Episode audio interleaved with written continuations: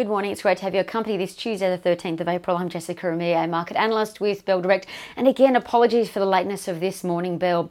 Well, vaccine talks will dominate headlines today for two reasons. The federal government has taken the Johnson and Johnson vaccine off the table, and Scott Morrison has said that Aussies will likely not be vaccinated until the end of the year. Now, this means travel and tourism stocks will be back in focus, particularly because Qantas planned to resume international flights in October, because that's when Australians were thought to be vaccinated. By. So looking at the uh, orders at the moment, it's looking like Qantas will likely see a bit of a negative day. Keep in mind that Qantas's shares have gained about eighteen percent from January.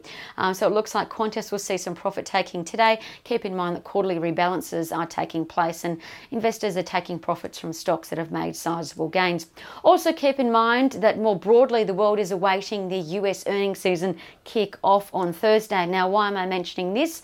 Uh, well, quarterly earnings are expected to be up twenty-two percent. Now, in anticipation of this, uh, overnight we saw U S equities pretty much hit the pause button, taking a bit of a breather from their records, but all three of the major indices treaded water, clo- closing in the red overnight. The S and P five hundred closed flat, the Nasdaq was down zero point four of a percent.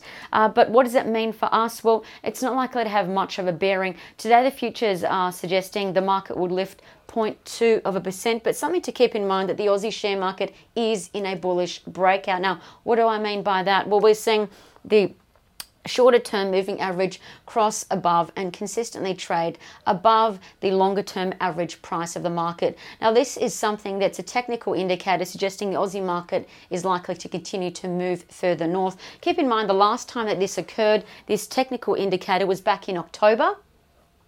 And then back in October, we saw the technical indicator form and the Aussie share market rose about eighteen percent to February's peak. So keep that in mind. This is why I'm telling you that the Aussie share market is in a bullish breakout zone with those two averages converging for the first time since October last year.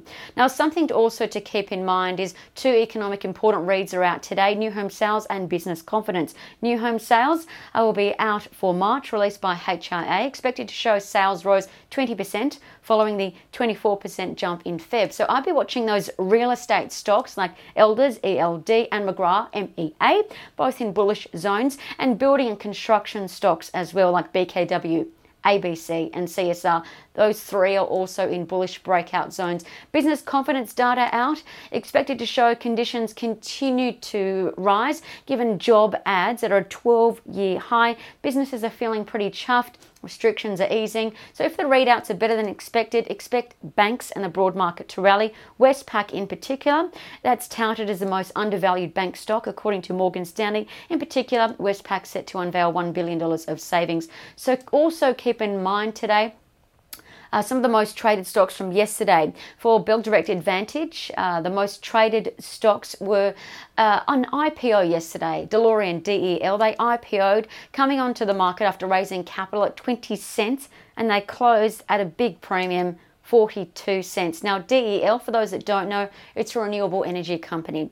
They're a wholesale, or they sell um, wholesale energy under the brand Cleantech Energy. Last year, they made a net profit of two point six million dollars. So keep D E L on your radar.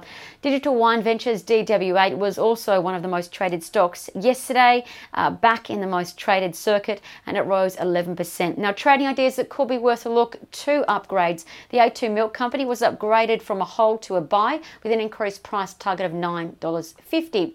Now, this is by Bell Pot-up. So why the upgrade? Well, China distribution is showing signs of early life.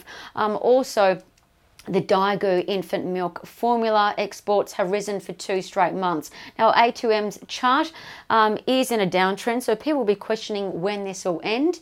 Uh, we're likely to see uh, these two points converge, so the fifteen-day and the thirty-day average, and then once they two converge and cross over, then you'd expect a breakout for A two M. Keep in mind that A two M is sixty percent lower than its July twenty twenty high and is also trading at two thousand eighteen lows. Now, A two M, it's a Bell Potter buy, a Credit Suisse and U B S buy. Meanwhile, the property stock DEXUS was reiterated as a Macquarie buy with a ten dollars thirty-three price target and an estimated dividend yield of over four point five percent. Now, DEXUS, keep in mind that it's had a sizable gain of about eight percent um, recently.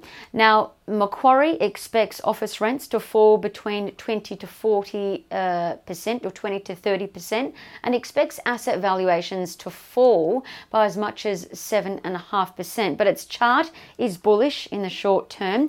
We know that DEXUS is trading above its longer term average, so keep that in mind, and it has gained about eight percent since the beginning of this month. Lastly, bullish charting signals have been identified in Gallium Lithium, G L N, Mac seven Technologies, M seven T, and People Infrastructure, P P E. That's according to Trading Central. I'm Jessica Ramirez with Bell Direct. Thanks for your company. And again, apologies for the lateness of this morning, Bell. Have a great day.